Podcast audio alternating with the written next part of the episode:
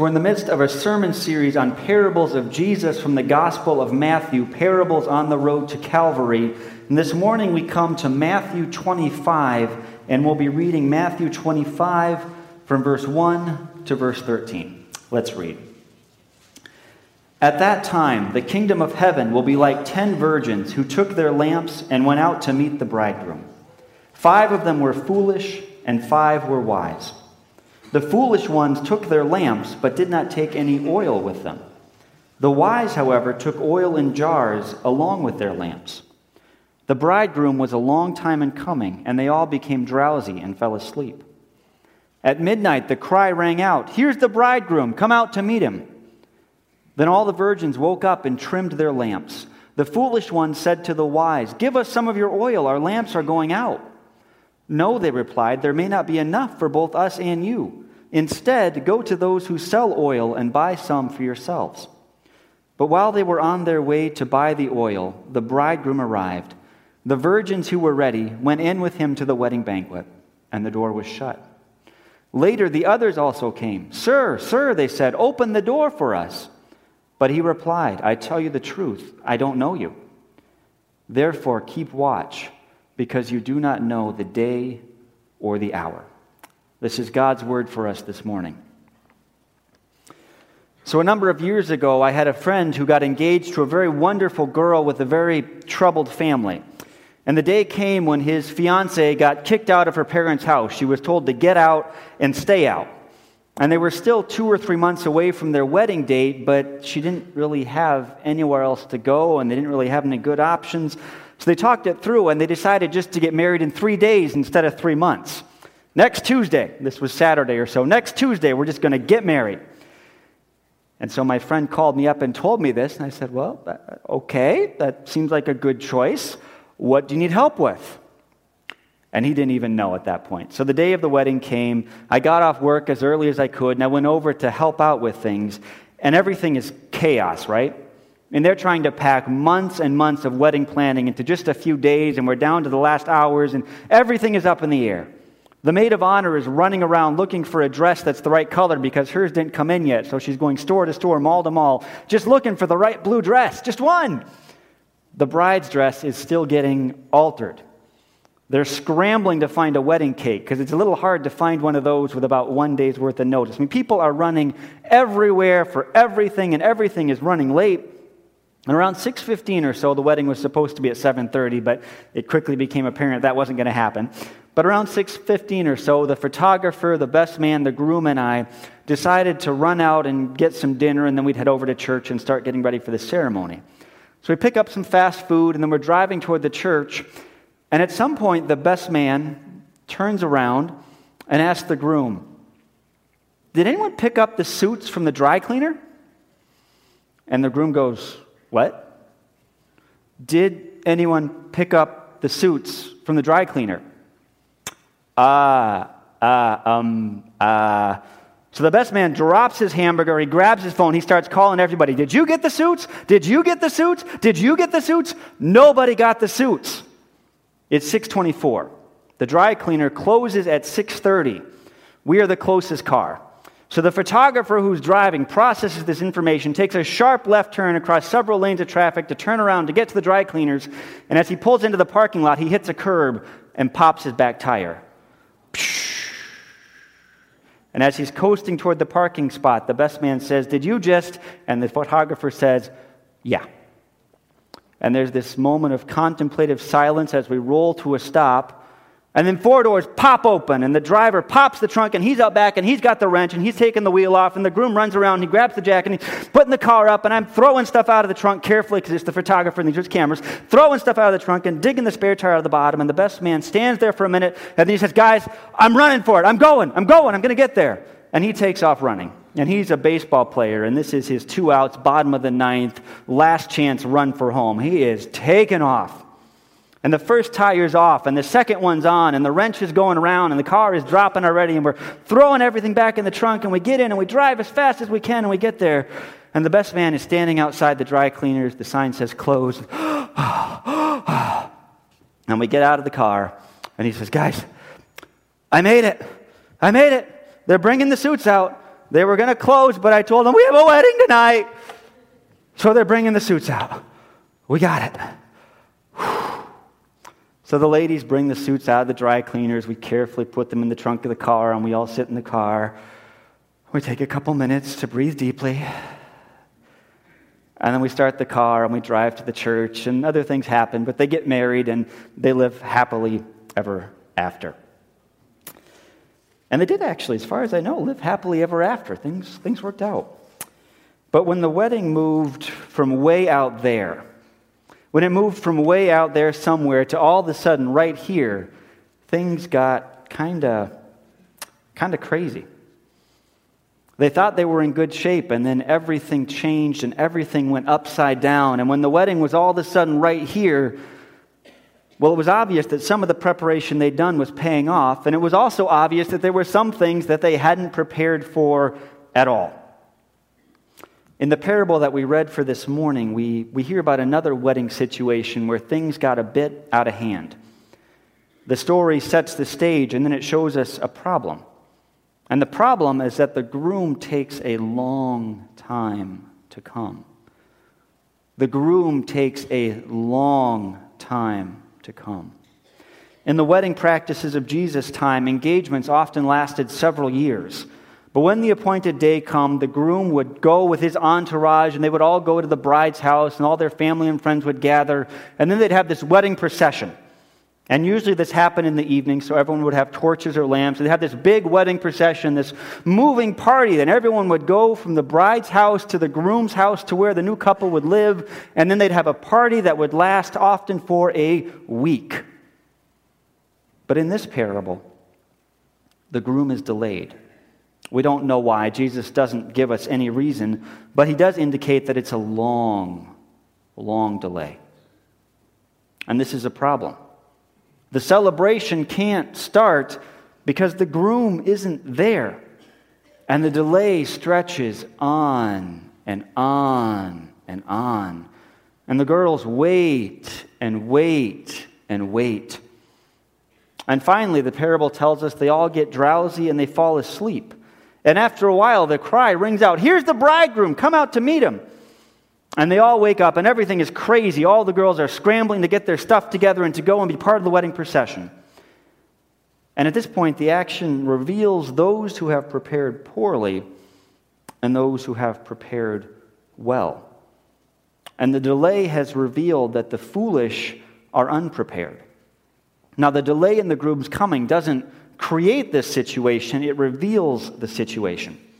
The foolish five have showed up for the wedding procession but they weren't really serious about it.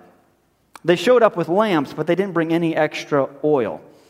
And the word there for lamps is a lot like torches. They're probably actually talking about torches. People would take sticks, they'd wrap rags around the end, and then they would soak them in jars of oil and light the rags up. That was probably the type of lamp we're talking about here.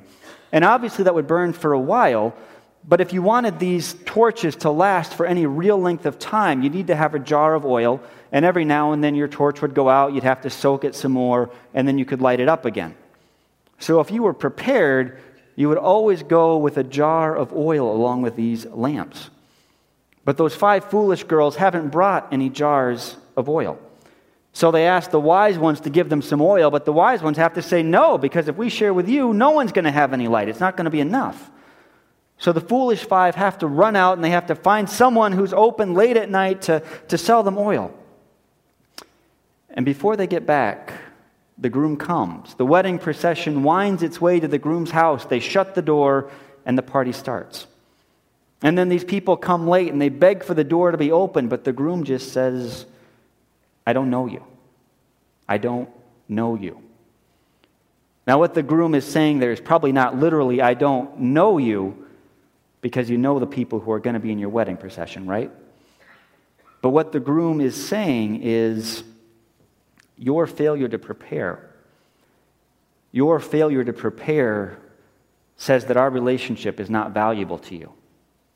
Your lack of preparation is a sign that you didn't really want to be part of this party anyway. The groom is confirming that these people just didn't really care to begin with. At the end of the parable, he just confirms that the relationship is broken and has been broken for some time. Now, the Gospel of Matthew does a lot of contrasting of true and false disciples. Some people followed Jesus for a while because it was convenient or cool or it fit their agenda, but they didn't follow through.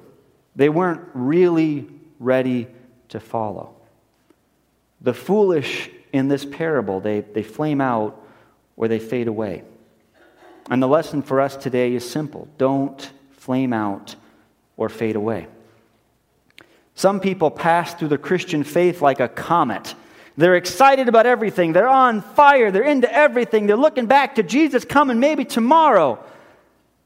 And then they hit hard times, or life stretches on and on, or they get ticked off about something or somebody at church, and all of a sudden, poof, they're gone. They flame out, and they don't have any connection left to Jesus. What's more common, though, is that people just fade away.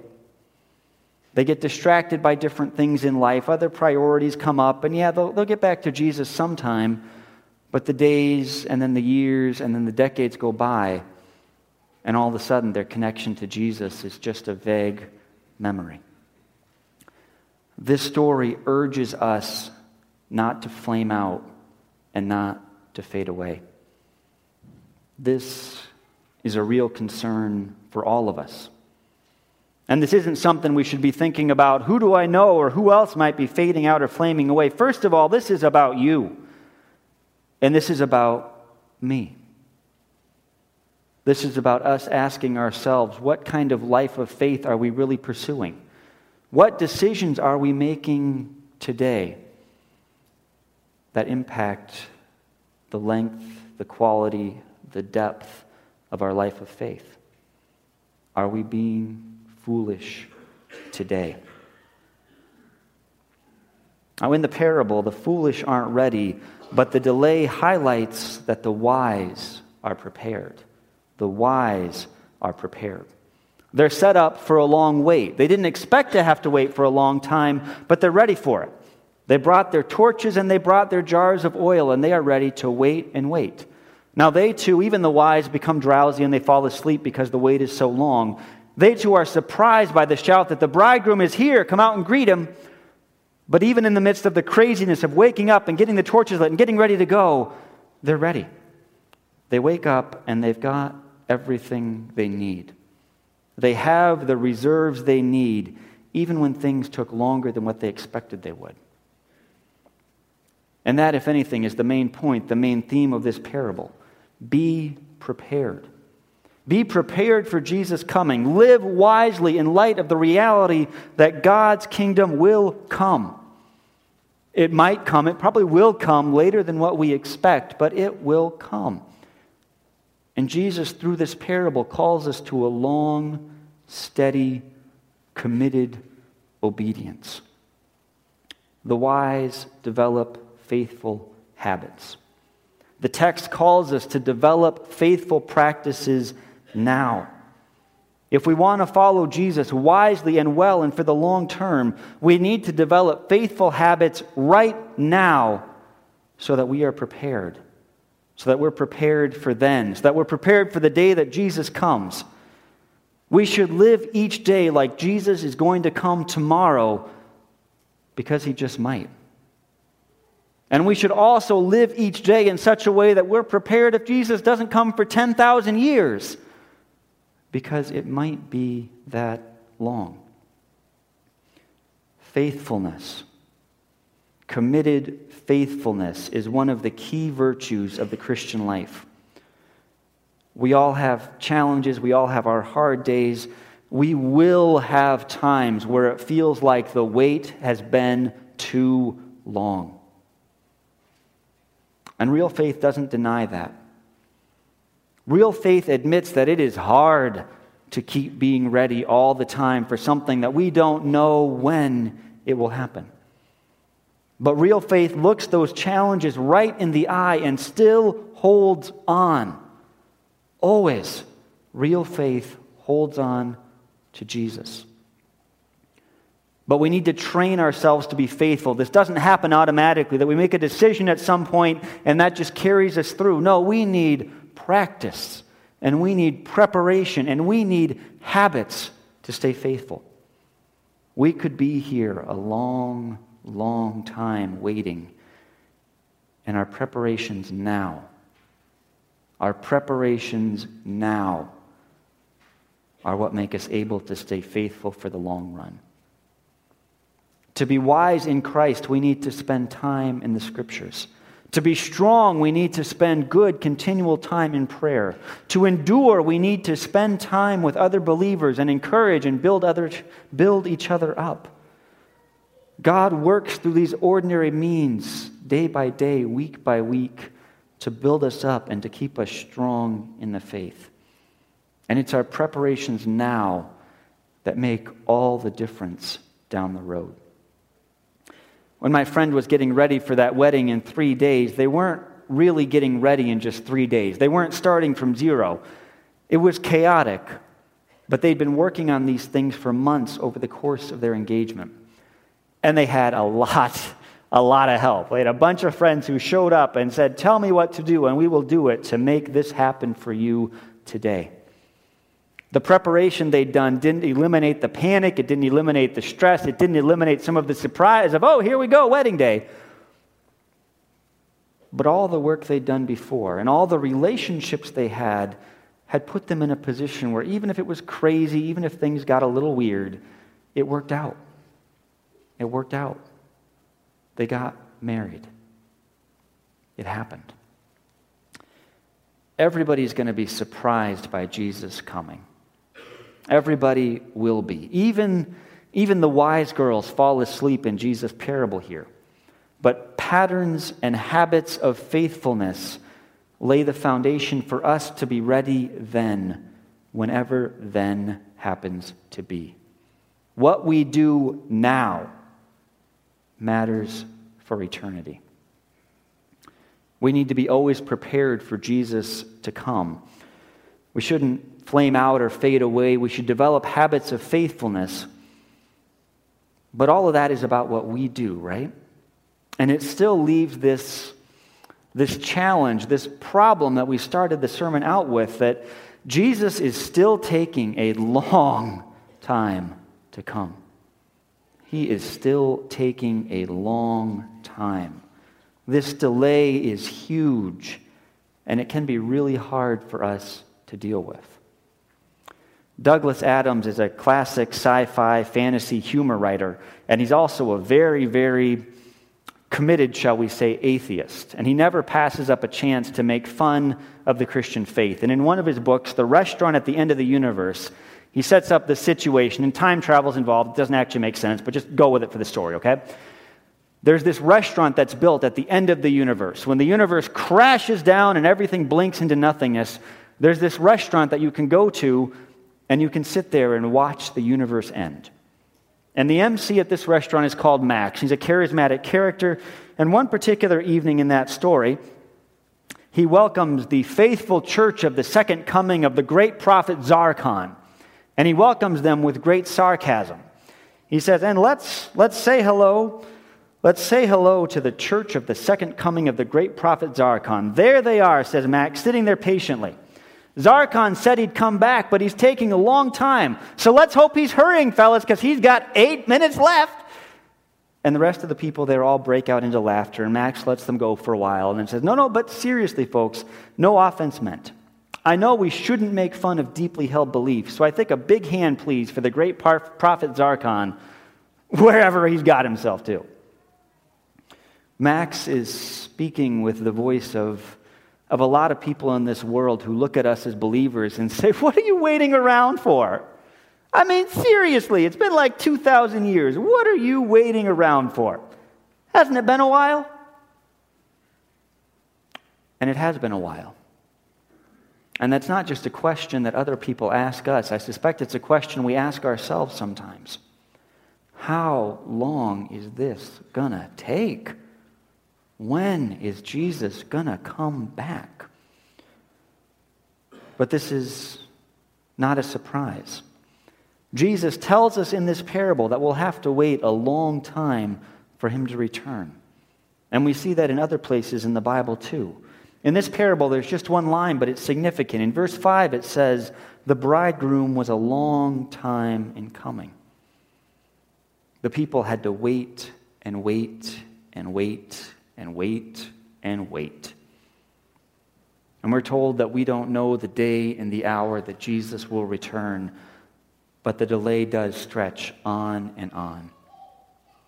But then there's a detail in this parable that we tend to glide by. And here it is the groom. The groom delays a long time, but he comes. The groom will come. And when he comes, the party starts. Everyone goes out with this festive procession and they go and they go to the wedding feast. And the celebration goes on and on after that. We should prepare for a long wait. We should not be surprised by it. But the scriptures assure us that the day of the Lord will come. The night seems long, but the sun will come. And we need reminders of this as we wait and watch. Jesus is trustworthy and faithful. Jesus keeps his promises. Jesus will come, and he will bring us to the feast. And because we trust in the Lord Jesus, we worship and we hope. We worship and we hope because Jesus will come. We gather in worship here week after week in part to celebrate the eternal feast that Jesus Christ will bring us to. We gather here every week to be reminded and to renew our hope and to celebrate and to say to each other, Yes, Jesus is coming. The time that we share here is a special time because it renews us in our hope. It opens our eyes again to the reality that Jesus will come. And we need, we desperately need to be renewed in our hope. Without that renewal of our hope in Jesus, this wait just goes on and on and on. And maybe more than anything else, we need to, we need to be reminded of God's faithfulness to us, and we need again to renew our dependence on Him. Our faith is often weak. Our prayers are often half hearted and scattered. It is tough for us to keep holding on to the Lord. And so we need each other. We need prayer. We need the scriptures. We need to gather together to be reminded, to renew our anticipation, to intentionally expect Christ's return. The time is coming. Jesus will come again. The day will come that the universe draws to an end, but that won't be an empty nothingness, a poof into non being. The time will come when Jesus himself will return. He will return. And he will bring his people home to be with him forever. Being prepared for Jesus' return means staying faithful. It means not flaming out or fading away. It means developing spiritual habits and reserves now so that we can carry on for the long haul. And expecting Jesus' return means continuing to believe even when the days go on and on.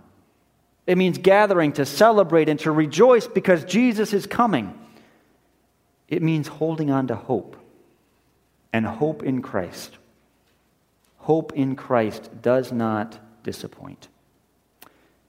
Therefore, because we know that our faithful Lord will come, keep watch. We don't know the day or the hour, but we do know that our Lord Jesus Christ will come back. Amen. Come, Lord Jesus. Let's pray.